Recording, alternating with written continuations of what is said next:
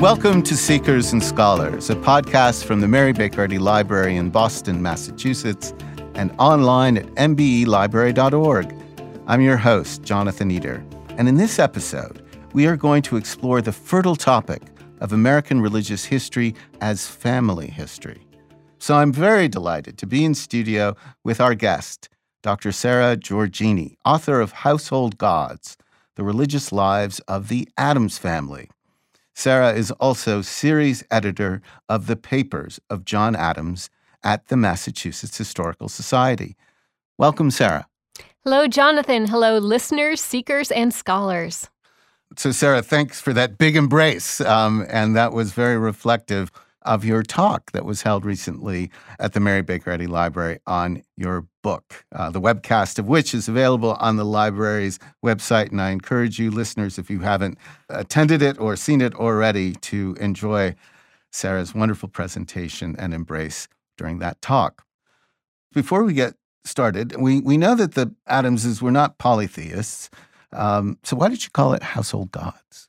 Thanks for asking about the title of Household Gods because this was a surprise to me. I was never entirely sure how to sort of pull together their public service and all of their explorations in religious culture until I walked out of the archive and into the Adams National Historical Park in Quincy. And when you visit, the Stone Library, you'll see this set of six Greco Roman orators' bronze busts sitting over the fireplace where Henry wrote and John Quincy wrote, busts that traveled back and forth, really originating in Napoleon's Paris when John Quincy Adams bought them, all the way to the White House mantle and back. And they're meant to signify kind of two things. So, the first thing is their commitment to public service. Much like Virgil's Aeneas, these were the household gods, the totems of lowercase r republicanism that they could pick up in the middle of the night and take on the road with them in case they needed to found a new republic. Something that the Adamses often thought about in their years of political activity. And secondly, it made me think about the importance of travel in religion? Mm-hmm. What are the ideas that are portable? What are the beliefs that you take with you no matter where you go? I thought maybe we could start, Sarah, by revisiting a couple moments from your author talk where you talk about how you approached the Adamses and the subject of religion as something based in the home. Why don't we play a couple of moments from from your talk? Yeah, I think it's so interesting to consider family history as a lens for us to understand how religion has changed in America because from the period really that we've just covered, we've galloped through the colonial period to kind of the beginning of the 20th century, the cultivation, the education, the idea of devotion, those three ideas are nurtured in the home. I was very struck by thinking about the home rather than the church as a place where the Adams children first received religious instruction, as a place where it kind of became a springboard for them to go explore different religious worlds.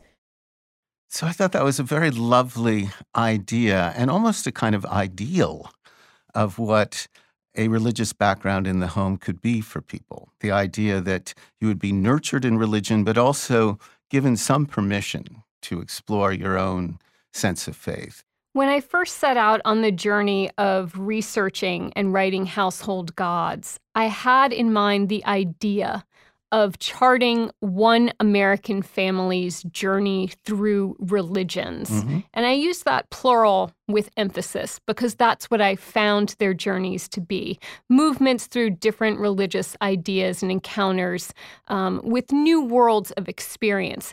I wasn't wholly sure which family I was going to start with. And luckily, in the Adams Family papers held at the Massachusetts Historical Society, we have 10 generations worth of religious experience to mine.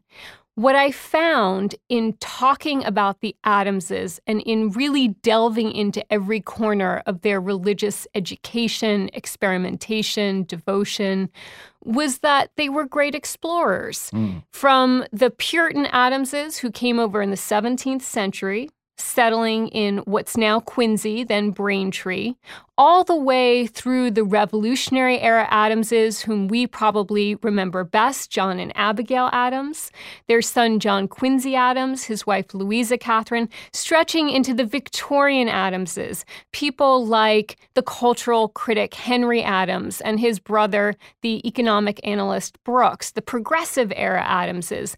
What I found is that across the generations, they were curious, they were cosmopolitan, they were Christian, and they were kind of famous for it.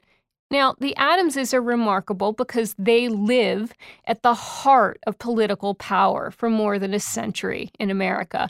We have two presidents, we have several diplomats, we have a host of impressive women who run the farms, cultivate the education of their children, and make really important cultural contributions in their own right.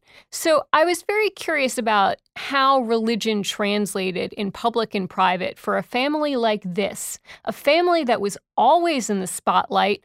And, you know, not until the 20th century were they terribly popular. What I found as well across the generations was that the Adamses were always interested in strengthening religious toleration. Mm. They were interested in how to react to a new idea, how to understand it, how to receive it. That didn't mean they always got it right.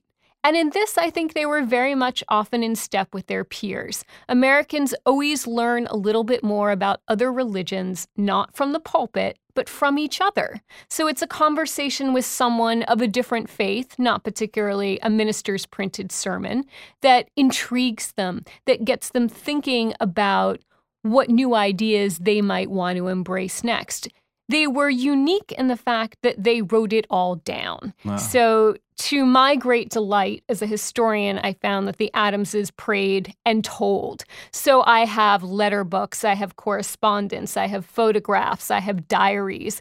I have great material culture at the Adams National Historical Park in Quincy to really use to illustrate their religious journeys you know, for us here at the Mary Baker Eddy Library, one of the reasons that we cherished your book so much were these touchdowns between Mary Baker Eddy's experience and thought and things that seemed to be coming up in terms of how the Adamses viewed things and what informed their religious journeys. Mary Baker Eddy summarizes what it was like for her as, as a child. She writes, quote, Among the list of blessings infinite, I count these dear devout Orthodox parents, my early culture in the Congregational Church, the daily Bible reading and family prayer, my cradle hymn and the Lord's Prayer, repeated at night, my early association with distinguished Christian clergymen who held fast to whatever is good, used faithfully God's word, and yielded up graciously what he took away. End of quote. Yes, I think what Mary Baker Eddy has done there is really pinned and framed the power of parenting mm-hmm. in the 19th century. And this was something in the course of writing Household Gods that helped me a great deal because it allowed me to bring in the Adams women's story in a way that I didn't know if I was going to be able to do. To talk about how Abigail Adams, or her daughter in law, Louisa Catherine Adams, or even her granddaughter in law, Abigail Brooks Adams, nurtured religious devotion and sentiment with the children. Then I started to poke around a little bit and think about the home as a platform for religious change. Mm. So it's not just a place where ideas are kind of mindlessly imbibed, it's a place where they're inherited, debated, discarded, renewed. And that made me think differently about that 10 generation archive I had, because all of a sudden, family letters took on a different level of intimacy when mm. it came to revealing religious thought and change. This was super important to me because even going back to my Puritans back in England, I didn't have much material for them and why they left. But I can tell you the sermons they heard, the churches they attended together, and I can guess what the dinner table talk was about to a good degree. And I found this to be true as well with John and Abigail.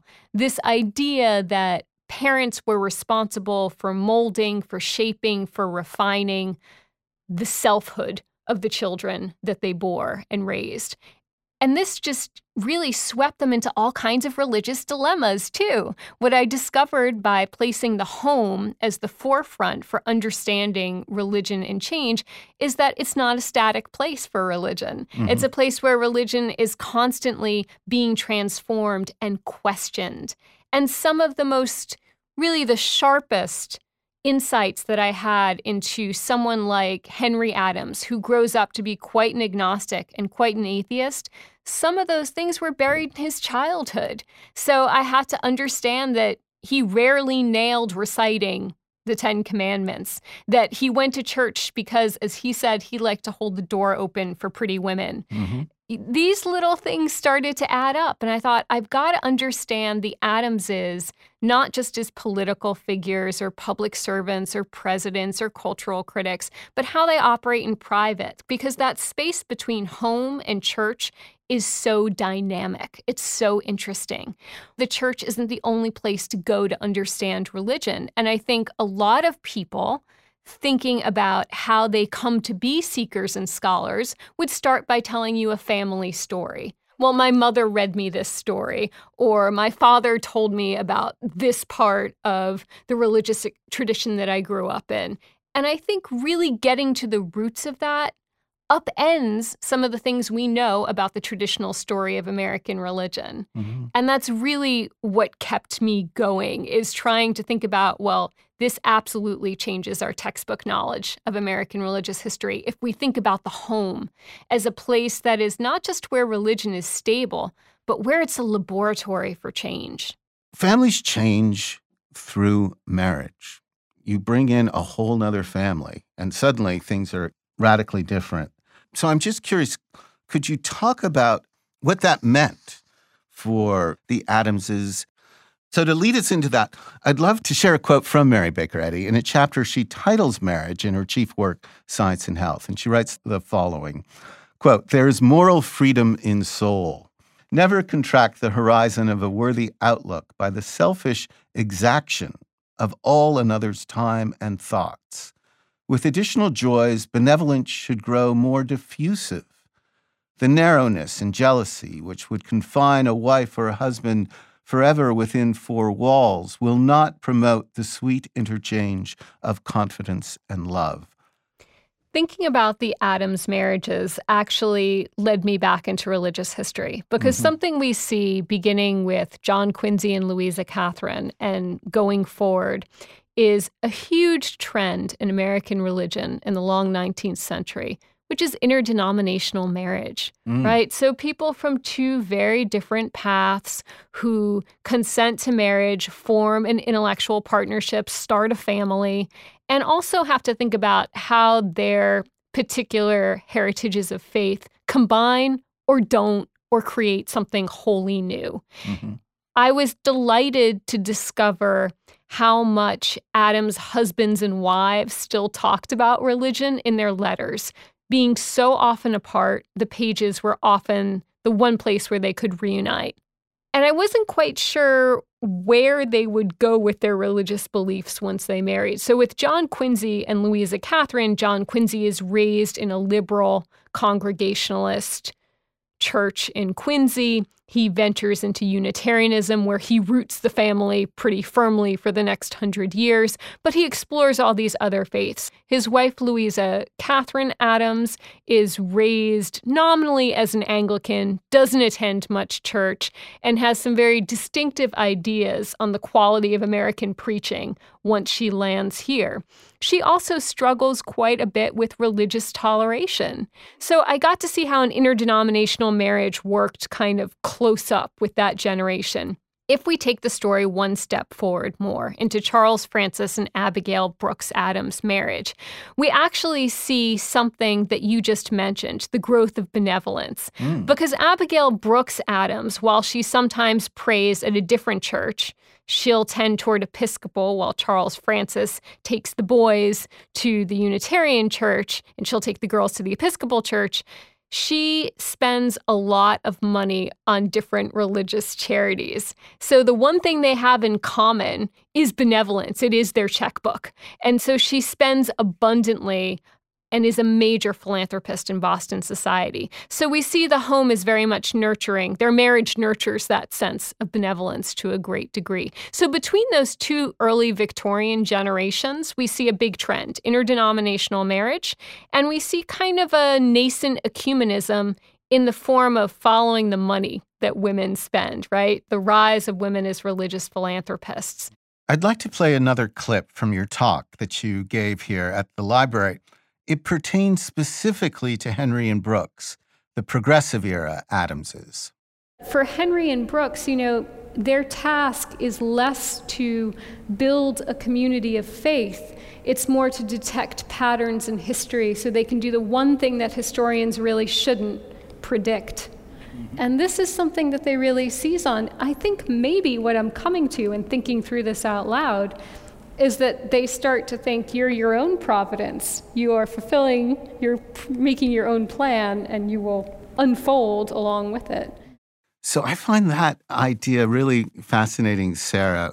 And it has to do with this idea of the experience of the individual within the family and then the, the larger community, how is space made for the um, the individual sense of providence that this is my individual journey, and then how does that fit into to a larger context? So I think you've just nailed the overarching paradox of American history from the founding era to present, which is how do you construct selfhood?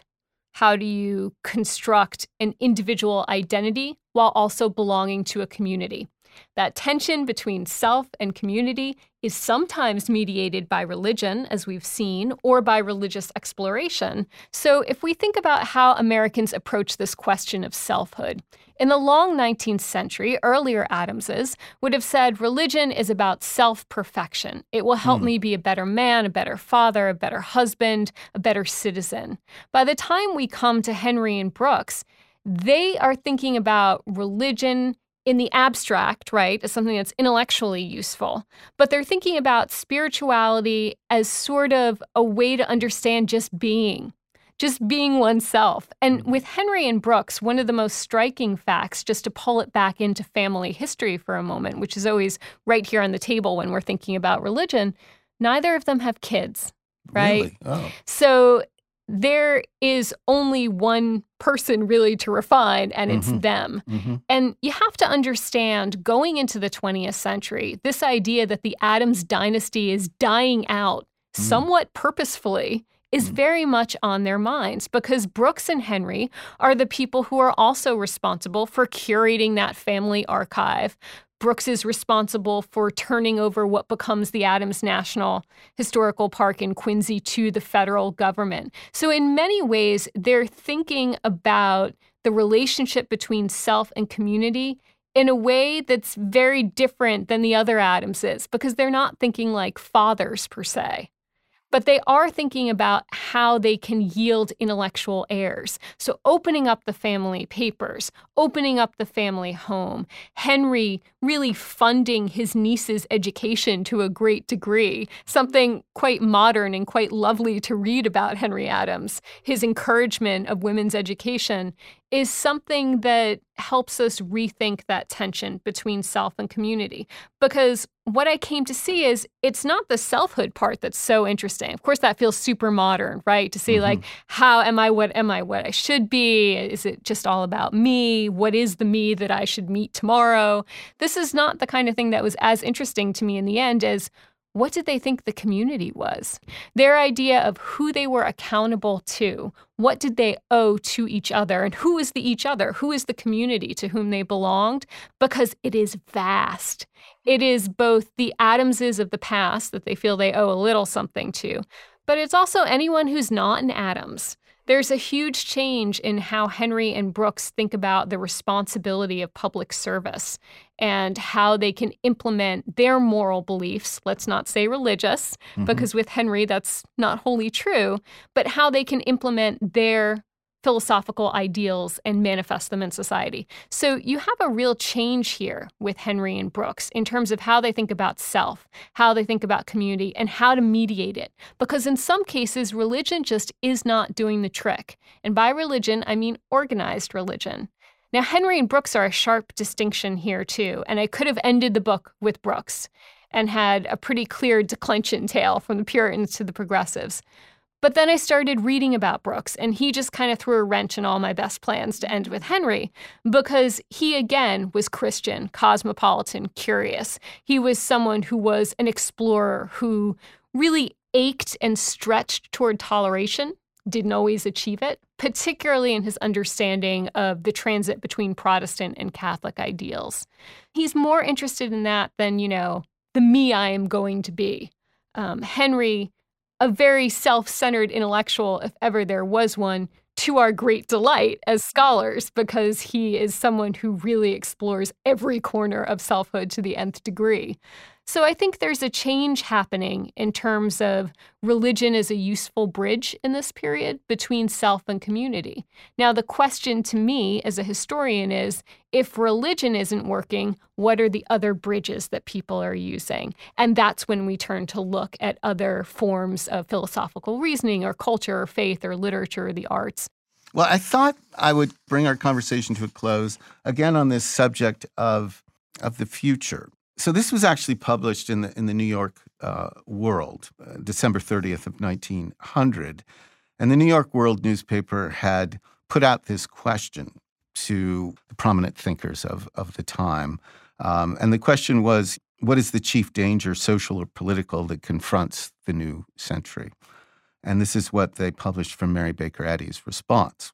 This is what she writes. To my sense, the most imminent dangers confronting the coming century are robbing people of life and liberty under warrant of the scriptures, the rights of politics and human power, industrial slavery, insufficient freedom of honest competition, ritual, creed, and trust in place of the golden rule whatsoever you would that men should do to you, do ye even so to them. How would that have corresponded to the Adams viewpoint? So I think moving from one founding mother to another, I want to give the last word to Abigail Adams here because what Mary Baker Eddy said very much syncs with Abigail's belief at another revolutionary period in American history, which is that there is nothing binding upon the humane mind but religion. Those mm-hmm. are Abigail's words.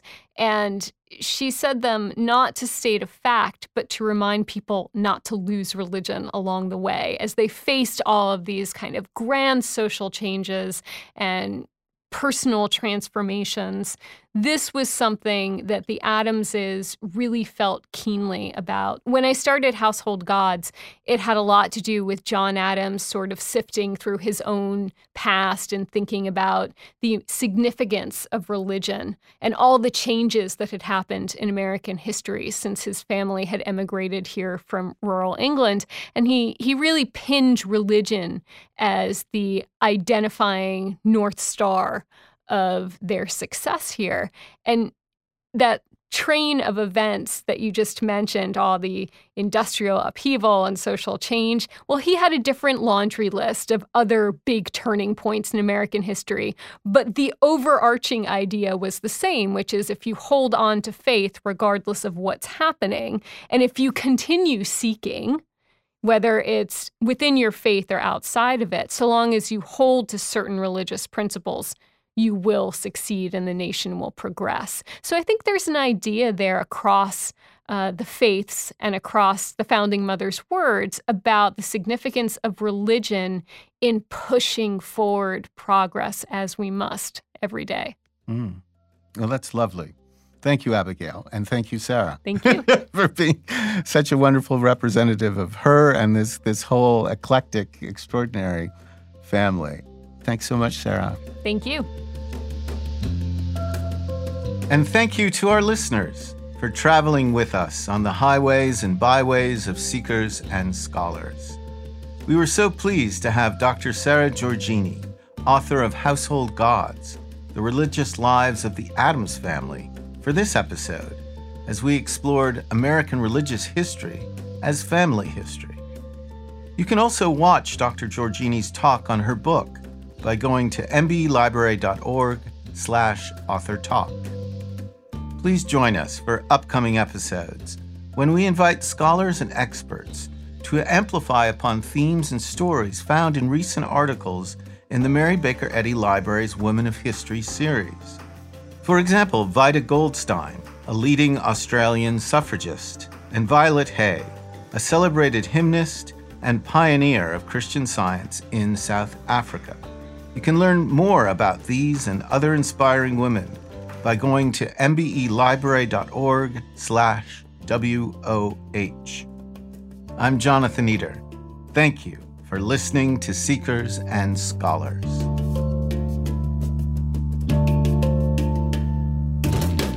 This podcast is produced by the Mary Baker Eddy Library. Copyright 2019.